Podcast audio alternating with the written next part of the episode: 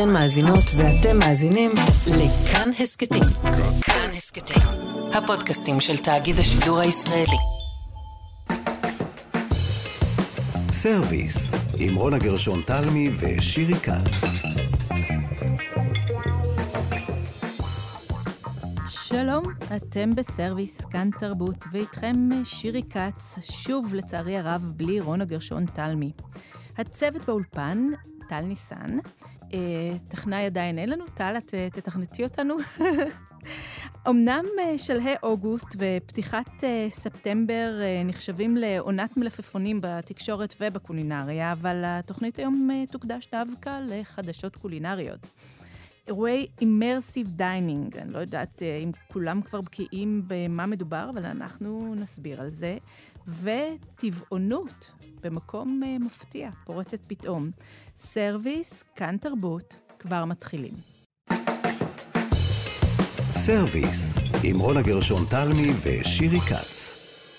אירועי אימרסיב אדוונצ'ר ביי בלוודר, אני מקווה שאני אוגע את זה נכון, התקיימו 11 בספטמבר, ובין המשתתפים השף תומר טל ממסעדת ג'ורג' וג'ון, שכבר הרבה זמן רונה ואני מתכננות לראיין אותו, וטרם הספקנו, הצלחנו, והילה אלפרט, האחת והיחידה, מבשלת מילים, מחשפת צירים ויקירת סרוויס. שלום לכם.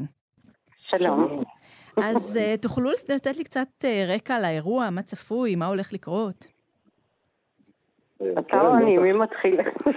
תחליטו ביניכם.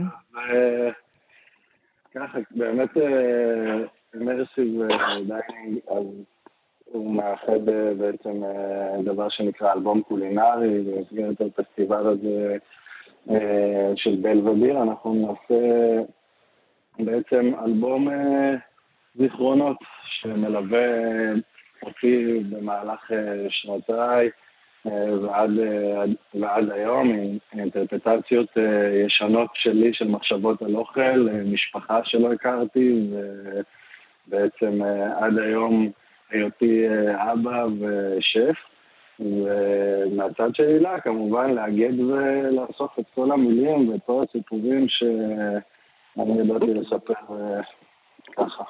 רגע, אנחנו נעצור כאן בשיא המתח, כאילו לקראת מה זה הולך, ורגע נלך אחורה ונסביר, אולי הילה תעזרי לנו עם זה, מה זה בכלל הפסטיבל הזה, ומה זה אימרסיב דיינינג, כדי שנדע על מה מדובר. אימרסיב דיינינג זה בעצם ארוחות, אירועים קולינריים, שמשלבים כל מיני דיסציפלינות מתחומי תרבות שונים, ואת הפסטיבל הזה, זה מוגדר כפסטיבל הרפתקאות קולינריות של בלוודיר, כשהערבים של תומר הם מתקיימים במסעדה בעשירי, לתשיעי וב-12 לתשיעי. עכשיו, אלבומים קולינריים זה משהו שאני יוצרת בשנים האחרונות, לא באופן הזה, כי מה שבעצם אני עושה, אם לך יש יום הולדת, פונים אליי, ואז אני עושה תחקיר, לא דרכך, אלא דרך כל הסובבים שלך, ומתוך זה אני מבשלת מנות שנוגעות בתחנות חייך. מנות, זה יכול להיות מנה ממרח וכן הלאה. פה התהליך הוא היה שונה, כי תומר בעצם הוא זה שמבשל, ובנוסף למנות שיוצאות מתוך סיפור חייו, יש גם סיפורים קצרים שבעצם הם נותנים נימוק לא רק באוכל אלא גם במילים לסיבה שהמנות האלה מגיעות. אני חייבת לציין שזה, ככה דיברתי על זה קצת ככה במערכת, וכולם היו מאוד סקרנים, כי באמת איך מספרים סיפור של בן אדם דרך ארוחה, כי נגיד יש, בחגים אנחנו מספרים לפעמים את סיפורי ההיסטוריה של, אתה יודעת, של עם ישראל. זהו, אבל איך מספרים סיפור של בן אדם ספציפי דרך הארוחה, וכולם שברו את הראש איך זה הולך לקרות. תראי, שוב אני אומרת, אם נאמר זה היית את או בן אדם זר ברחוב, כן, שיש לו יום הולדת ומבקשים להכין עבור אלבום קולינרי, יושבים עם הסובבים הרבה מאוד, זה יכול להיות המקום שגדלת בו, זה יכול להיות דבר שאמרת עליו איך, זה יכול להיות המקום שבו ילדת בשדה, זה יכול להיות המקום, הארוחה הראשונה שאחת, זה יכול להיות געגועים של מנות שאת מתגעגעת אליהם. ומשם מצמיחים ארוחה שכל דבר בה הוא בעצם פותח את הזיכרון הזה, את הגעגוע. במקרה הזה עם תומר, כשהתחלנו לשבת ודיברנו הרבה מאוד, גם בפגישות, גם בטלפונים, גם חפרתי לו בוואטסאפ, וגם ופה תתקן אותי אם אני טועה, תומר, תראי, שפים בעשור האחרון, ב-15 שנים האחרונות, הם יודעים יפה מאוד, כי אנשי היח"צ אמרו להם, כי מחפשים ערבי נושא, לספר איזשהו סיפור. אבל בסופו של דבר, כשאתם כאילו תגידו שזה מזכיר לכם את הילדות בגורן, או זה מזכיר לכם את הילדות, ובסופו של דבר השף מבשל אוכל שהוא שר למרות ההגדרה הזאת. עכשיו, גם פה בתחילת הזה, אני קודם אמרתי לתומר, זה לא מספיק. אתה לא באמת הלכת לתוך הסיפורים שלך, לא, תחזור, תביא. אז רגע, איך זה, ישבתם ביחד או כל הזמן התכתבתם בוואטסאפים וניסיתם למצוא? לא, זה ממש התנהל כתחקיר. נתחיל כרעיונות ארוכים. וואו, אוקיי, אז פשוט ישבתם, חבל שלא הייתי שם, הייתי שמחה לשמוע את זה קורה. אז רגע, ישבתם ביחד, ומה, שאלת אותו כל מיני שאלות, ואז מה אתה ענית, תומר? אני התחלתי לספר כזה, בהתחלה לקח לי את הזמן להתמסר לזה, וחוץ מלספר את עדותיי באופן יבש, ואז הילה ממש כזה שנסה מותניים, והכניסה אותי לתוך הסיפור הזה, שממש לספר את החיים שלי ואת הילדות ואת הזיכרונות, ממש כסיפורים שבקצה שלהם יש גם איזשהו זיכרון של אוכל, של חומר גלם, של איזשהו משהו שמחבר אותי ומביא אותי למה שאני היום. ובאמת, במקרה שלי, מה שנקרא, לקחנו פה איזושהי זווית שאנחנו עסקנו בה יותר, שהיא זווית האבא שלי שהיה ואיננו, והאבא שאני היום, ובעצם סגרנו פה איזשהו מעגל, מעגל רחב של הרבה סיפורים וזיכרונות שלי בתור ילד, והרבה זיכרונות שהייתי רוצה לזכור ולא הצלחתי לזכור, כלומר כל הצד הזה של אבא שלי האשכנזי, שזה עולם מטבח שלם שהוא חלק ממני ואף פעם לא חוויתי אותו, בגלל דברים מצערים. וכל החיבור הזה והמחשבה על איך מצד אחד, מה הייתי רוצה היום להגיש לאבא שלי, ומה היום אני מגיש לילדים שלי, ואיך בעצם העולמות האלה מתחברים, העבר וההווה. זה יצר לי את הסיפור, וגרם לי ככה להשתחרר ולהתמסר לתהליך, וככה לספר להילה באמת את הדברים הכי קטנים, ושובבים בתור נערים שעושים בלילה, גונבים טרקטור מהגדש והולכים לקטוף פירות, או נוסעים למסעדה באשדוד ב-4 לפנות בוקר, או כאלה סיפורים שממש חמודים בזיכרון. אז רגע, בוא נדבר אבל רגע על הסיפור הזה של אבא, איך זה בא לידי ביטוי, אבל כאילו, איך אתה מספר את זה ברמה שהיא יכולה להיות מתורגמת לאוכל, זאת אומרת, מה בעצם קרה שם, איפה זה בא לרזולוציות של איך זה יוגש, מה יהיה הסיפור? אז באמת, כמו שאמרתי, הצד הזה של אבא שלי, במטבח האשכנזי, חצי פולני וחצי ליטאי, זה עולם שלם של אוכל שאני לא הכרתי אותו. כל הצד הזה, לצערי, נעלם כשאני הייתי ממש צעיר. אבל אתה זוכר ארוחות, נגיד, עם אבא? אתה זוכר שישבת לאכול איתו? אני זוכר עם אבא לא מעט דברים שקרו אצלנו בבית, והם לאו דווקא מהעולם התוכן של אוכל מזרח אירופאי, אלא יותר על אוכל שהוא ישראלי, כמו לערבב קוטג' עם סחוג, וכמו לאכול בשר קר מעל השיש, ולעשן עם הענפי זית של העץ זית שלנו, את המנגל של יום שישי בערב, אז יש לא מעט דברים שעולים. מעבר לזה, כמובן סיפורים רגישים, כמו החיים של אבא שלי, עד התקף לב, שהיה אוכל ושמח ושוטה וכולי, ואז אחרי זה איזשהו אוכל שהוא הרבה יותר ספציפי, כמו לאכול כרוב בצהריים, ודברים כאלה שנחרטו אצלי בראש כאוכל שאנחנו אכלנו. מצד שני, סבתא מרוקאית מפוארת עם הרבה סיפורי מטבח ואוכל, אז בעצם הילדות שלי, אומנם זה נשמע קלישאתי, אבל היא רצופה במקרים כאלה של אוכל ותשוקה לזה, גם אם זה בלא ידיעה מה שקרה. אני חייבת לעצור אתכם, זהו, כי תומר מדבר על קוטג' עם סחוג, ואני אומרת, זה סיפור מגניב, אבל אני לא רואה איך מתרגמים את זה לארוחה שאנשים ירצו לבוא לאכול אותה. א', תראי, מדובר בארוחה מגרה בטירוף, אבל אני רוצה כן לתת לך דוגמאות שימחישו את זה יותר טוב. כן.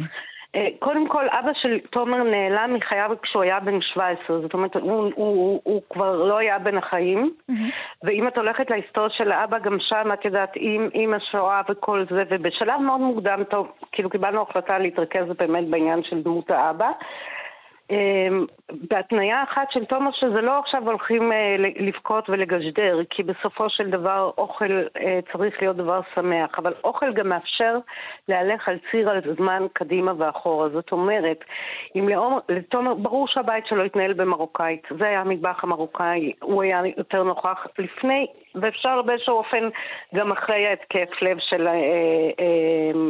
של ברוך טל, אבא של תומר. ומטבח ארץ ישראלי, את יודעת, מושב וכל מה שיוצא מהדבר הזה. אבל יש לו, לתומר יש זיכרון של חבר שהיה מביא בחגים מגע של גפילטפי שהיה של אבא, או נקניק יבש שהיה תלוי מעל הכיור. אבל את האור בעיניים של אבא שלו, כי ככה תומר מתאר את זה, ותומר, את יודעת, הוא לא אדם מגזימן. לקוניות היא שם המשחק, כן. עכשיו, תומר היום הוא בן 38, תומר? 37. 37, ויש אצלו זיכרון של אבא שלו מאושר שמביאים לו בפילטפיש, ורעב לספר לאבא שלו מי הוא היום, ולכן אלבום כזה נותן לו אפשרות ללכת אחורה, ללכת עם אבא שלו לקובנה בליטה, וללכת עם אמא שלו לפולין, עם אמא של האבא, ללכת רגע לפולין ולהוציא מהמטבח הזה שיש לו מה להציע, תאמיני לי, יש שם אמנות שאת משתגעת מההליכה הזאת, או להכניס בתוך מנה אחת את הזיכרון של הריח של הפרדסים במושב, שמאוד נוכח באוכל של תומר היום בלי קשר לאלבום קולינרי, בגלל שהוא עבר שם כל הזמן, והוא הכיר את הפריחה של כל הפרדסים, והוא זוכר את הלימונים והקלמנטינות והתפוזים ואת העץ אחד של הפומלה שהייתה שם, וזה נוכח. אבל הוא גם זוכר איך אבא שלו היה משוגע על השמן האדום של הדגים שסבתא לי זאת שגרה בקריית גת, אמא של אמא הייתה מכינה, ואיך הוא נזהר מהשמן הזה אחרי ההתקף לב, שבעצם משם החרדה מההתקף התקף הבית שמנהלת אותו, היא מנהלת את סדר יומו, והיא מנהלת את המזווה בבית. אז יש בארוחה הזאת כל מיני נגיעות מהמקומות האלה. אין שום כוונה באלבומים קולינריים, גם לא אלה אגב שאני מבשלת לשחזר מנות, אלא רק לקחת השראות, אבל להיות מחויב לזה באמת. ואני חושבת שהוא יצר תפריט יוצא דופן, גם בכמה שהוא מגרה, גם יש בו, אני מרגישה שהוא יהיה טעים, וגם כמה שהוא באמת מחויב למסע הזה שעשינו בשיחות בינינו. עד כמה זה, עכשיו אני עם תומר, עד כמה זה באמת בתוך התחום הקולינרי שלך, אתה שהיית הבטחת השנה של גומיו, שעבדת אצל חיים כהן והבאת הרבה ממנו, ועבדת עם יונתן רושפלד והבאת הרבה ממנו, ועם פכלר, ועוד באמת הרברט סמו, אליאפו תל אביב, כל המקומות הכי משמעותיים, נגיד בקולינרי של העשורים האחרונים, איפה כאילו, איפה אתה בתוך זה, איפה עד כמה זה מתחבר לתוך השפה הקולינרית הרגילה שלך? שמי, אני חושב שגם ברמה המקצועית, כל השנים האלה שעבדתי ועברתי אצל אותם אנשים מכובדים שעמד עד עכשיו, נתן לי הרבה ידע ומושג על איך מנהלים אוכל, על איך בעצם מבשלים, על איך מביאים את השיטה ואת התרגום של המחשבות שלי לצלחת. ובהקשר הזה אני חושב ש...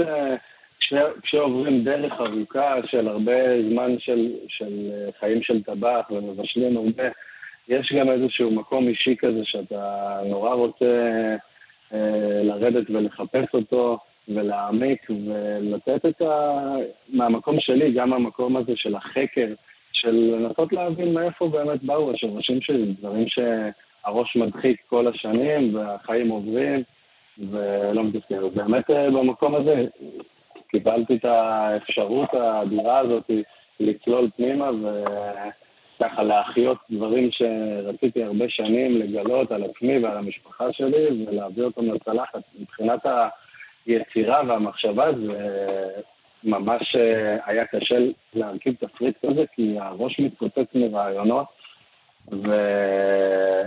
והגוף נורא מתגרה בלבשל את זה ולהכין, ודרך המקום הקטן הזה של הטעמים ושל הטכניקות הישנות, בעצם נוצר פה איזשהו דו-שיח פורה ביני לבין עצמי, שיכל להביא את התחבית הזה לרמת מיצוי ומצוינות גדולה. תגיד עכשיו, כשף אתה מכין גם כזה אוכל בבית לילדים? הם גם זוכים אפרופו חופש גדול וכל התקופה הזאת של השנה. טוב, כן, האמת שזה לא פשוט פה. התנהלות בבית, כל אחד ומה שהוא אוהב ומה שהוא רוצה. אני בהחלט רתום ב-100% בסיפור הזה של להאכיל את הילדים שלי ולבשל כאן בבית אוכל גם אשתי. במקרה שלי, הבת שלי האמצעית היא צליאקית, מה שצריך ממני מהיום בגילים את הדבר הזה, ממש לשנות מותניים ולעשות איזשהו שינוי רוחבי בבית של מה מבשלים ומה מחליטים למזווה של הבית, בשביל שזה יהיה הוגן. אבל כן, לחלוטין, יש את הדברים שהילדים מאוד אוהבים, ויש את הדברים שאני מנסה ככה להטמיע אצלם. למשל, אשתי לא אוכלת דגים בכלל, ואת הילדים מגיל קטן לימדתי לאכול דגים, וזה פעם בשבוע אבא תקנה דגים, ואנחנו אוכלים ונהנים. וכן, לבשל בבית זה מתנה גדולה. ולסיום, ככה כשאתה מסתכל על הארוחה הזאת שעבדת עליה כל כך קשה והרכבת יחד עם הילה, ויצרתם איזשהו סיפור באמת שמנסה לייצר סיפור חיים, ובאמת רגשות, מחשבות, אבא היה גאה בך בארוחה הזאת? אני כל הזמן מסתכל על הזווית הזאת, ואני בתוך תוכי מרגיש שאם אני תמיד חשבתי והתהלכתי בעולם שיכול להיות שאבא שלי מאוכזב מזה שיצאתי טבח, היום אני באמת יכול להסתכל על זה בגאווה, וממש להרגיש את זה ברמה הנפשית והפיזית, שהוא ממש היה שמח לשבת ולקבל את החוויה הזאת ממני, ובכלל להיות נורא גאה במי שאני היום. לתת את החיבוק והאישור הזה, להמשך הדרך. שף תומר טל, מסעדת ג'ורג' ודון, הילה אלפרט, האחת ויחידה, תודה לשניכם על הראיון הזה, שיהיה בהצלחה. Immersive Adventure by Belvedere. תודה, ביי. תודה. ביי. סרוויס, עם רונה גרשון-תלמי ושירי כץ. סרוויס, כאן תרבות, סוף הקיץ, ואנחנו עם החדשות הקולינריות. נמשיך לסיפור ממש מפתיע. לא יודעת אם שמעתם על הפועל ויגן פרנדלי. עמרי פז, מנכ"ל, יזם ומייסד ויגן פרנדלי, שלום לך. היי, תראה טובים. היי, אז אתה חייב להסביר, הפועל ויגן פרנדלי, איך זה קרה? במה מדובר? אז העמותה באמת פעילה כבר 10 שנים, והיה לנו המון פעילות בכל מיני תחומים, אבל הרגשנו שלא מספיק לנו מודעות כל מה שקשור לתחום של בריאות וספורט. אז היה לנו רעיון לגייס את התומכים שלנו, לתרום לקמפיין ספציפי של נחסות ראשית הליגה הראשונה בכדורסל. יצא בסוף של דבר שזה היה עם הפועל תל אביב, וכן, המטרה שלנו לאורך העונה זה באמת המון פעילות ביחד עם הקבוצה, שבאמת תעלה את המודעות לזה שאפשר לחיות אורח חיים טבעוני ובריא לכל הגילאים וגם לספורטאים. האמת שככה מהרעיון לרכוש קבוצת ספורט לרגע חשבתי שהפכת לאיזה אוליגרך, אבל אני תוהה גם לגבי הסיפור הזה של השחקנים בתוך העניין הטבעוני, עד כמה הם לקחו את זה ברוח טובה, כאילו שעד כמה שהם, כי אני יודעת שדבר ראשון שהם עשו זה רצו לצאת לחגוג איזה התרמה במסעדת רק בשר, זאת אומרת הם לא בדיוק הבינו מה הם עושים, נכון? כן, אז כמה דברים. קודם כל לא רכש את הקבוצה. אנחנו לקחנו חסות ראשית לאורך העונה. פועל תל אביב גם עמותה, אז אי אפשר לרכוש עמותה. ולגבי משל דברים מהשחקנים, אז הערב של רק הפועל רק בשר, היה בתוכנן כמה חודשים לפני שהחסות נסגרה, זה היה איזשהו אירוע קטן כזה של חברי רד, בשביל לגייס כספים לעמותה, וזה באמת התבטל ברגע שאנחנו לקחנו את החסות, שזה כבר מראה ניצנים של אימפקט מבחינת הפרויקט שלנו. מבחינת השחקנים, אז אנחנו לא הציטה כאלה תחתו, זה לא ששחקנים יבואו עכשיו בכיוונות, אלא באמת פשוט כמו כשמנו כנענו, ויגן פרנדלי, גדלות מודעות לכל הנושא הזה. יש כמה שחקנים בקבוצה שאפילו ניסו כיוונות, בעוד שהם כן קוראים לתחום הזה. לא הבנתי, יש כמה שחקנים בקבוצה שאפילו ניסו טבעונות, זאת אומרת שהם קוראים לעולמות האלה, למשל ברטינו ניסה טבעונות בעבר, ובאמת יש מודעות די טובה בקרב כמה שחקנים, לפני שהם יקבלו חוסר לפות האלה, התייעצנו, שאלנו אותם את השאלה הזאת, ואמרו שיש כמה וכמה שחקנים שהצליחו לשתף פעולה. מה זה אומר שתף פעולה? זה לא דווקא אומר שהם יעברו לטבעונות, אבל כן הצליחו להתנסות בתפריט טבעוני, בחטיפי חלבון טבעונים, וכל מיני דברים מהסוג הזה. התופעה הזאת של אתלטים טבעונים נפוצה בעולם, או שזה משהו מאוד נדיר? לא, לגמרי, זה אחד הדברים שאנשים דואגים, אבל בכמעט כל ענף ספורט מוביל בעולם, יש לך ספורטי אליט שנמצאים בטופ של התחום הזה, למשל קצת יעתנית, יש לך את ג'וקוביץ' וסרינה וויליאמס, את הכדורסל, יש לך את קיילי אירווינג, קריס פול, עוד הרבה שחקני NBA טבעונים. בפורמולה 1 יש לך את המילטון, שאולי נהג המרוצים הגדול בכל הזמנים. אז באמת, בכמעט כל ענף ספורט, יש ספורטי על שהם עברו לטבעונות, גם כנראה בגלל בעלי חיים והסביבה, אבל בעיקר בשביל לשפר את הביצועים הספורטיביים. שזה באמת מפתיע, כי אני יודעת, טבעונות נשמע לי כמו משהו די פשוט, אבל האתלטים יש להם כל מיני צרכים מיוחדים, ויש כל מיני תזונאים שבונים להם את התפריט וכזה, אז איך בעצם משתפים פעולה עם כל הגורמים האלה? איך מייצרים משהו שהוא מתאים ספציפית לאתלטים? תראי, בגדול, לתזונה מהחי יש יתרונות מסוימים, אבל המון חסרונות. ולתזונה מהחי אפשר לקבל את כל היתרונות שאתה מקבל לתזונה מהחי, רק עם הרבה פחות מהחסרונות האלה, כמו שומן רווי וכולסטרול, המון ספורטאים מקצועיים מעידים שברגע שהם עוברים לתזונה צמחית, אז זה משפר את הביצועים שלנו, בעיקר ספורטאים שקשורים להחלמה. הם מעידים על זה שהרבה יותר קל להם להחלים באימונים מאוד מאוד אינטנסיביים. אז אנחנו באמת רואים שתזונה צמחית מאפשרת לספורטאים למחסם את היכולות שלהם. יש סרט דוקומנטרי בנטפליקס שיצא לפני כמה שנים, שנקרא Game Changers, שבאמת מלווה וסוקר את התופעה של ספורטאים שעוברים את זה לצמחית, זה משתפר את הביצועים שלהם, אז זה פשוט משהו שהוא לא כל כך, אנשים לא מכירים, יש הרבה מיתוסים שגדלנו עליהם, שאם נאכל בשר, איך זה כמו שור, אבל למשל השור, הוא לא אוכל בכלל בשר, הוא אוכל דבר מהצומח. נכון. אז זה סתם דוגמה לחלק מהמיתוסים שגדלנו עליהם. תגיד, ולסיום ככה, דיברת על השחקנים בקבוצה, אבל הטבעונות תבוא לידי ביטוי מעשי נוסף בתוך לא יודעת, בתוך החיים של הקבוצה, בתוך לא יודעת, תשפיע על האוהדים, יש עוד ביטוי שזה יבוא לידי ביטוי ככה בתוכו? כן, לגמרי, אז המטרה שלנו בחסות זה לא שהלוגו שלנו יהיה בכל מקום כמו נותן חסות קלאסי, אלא בעיקר לייצר פעילות אמיתית, תקינה ועמוקה עם הקבוצה, אז אם זה, כמו שאמרתי, להוסיף להם בתזונה שלהם, הדיאטנית או דיאטן, אופציות צמחיות, אם זה ערבים משותפים ביחד עם הקבוצה, אם זה שהתנסו בחטיפי חלבון או אבקות חלבון, מיניהם טבעונים, אז זה ממש פעילות צמודה ביחד עם השחקנים, עם הקבוצה, וגם כל שקשור לערבים. אז במהלך העונה, אז המזנון, אנחנו לא חושבים שלהם 100% טבעוני, אבל כן נוסיף לו אופציות צמחיות, זה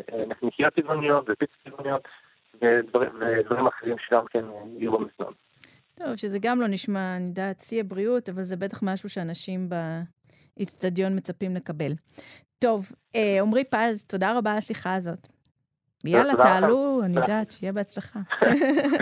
תודה. מה שלא אומרים.